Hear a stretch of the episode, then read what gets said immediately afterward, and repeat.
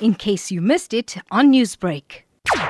We sincerely apologize to all our residents and the business community that was on the receiving end of power outages that were experienced in the inner city and neighboring suburbs. Our technicians uh, went out. They are currently in various scenes uh, trying to deal with the faults that we have experienced in our transformers. We have also deployed our Metro Police to busy intersection to control uh, traffic. In other areas that are still experiencing outage, our Metro Police are still assisting in terms of ensuring that uh, the traffic flows smoothly. But quite a number of areas are back.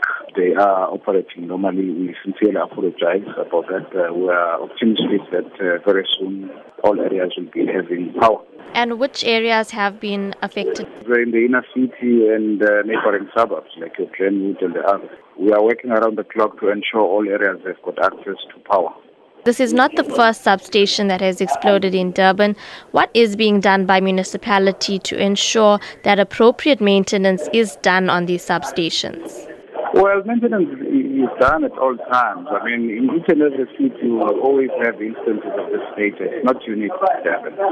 Go to any other city, not only here in South Africa, all over the world it happens. But the most important thing is for the city to be able to respond with speed. And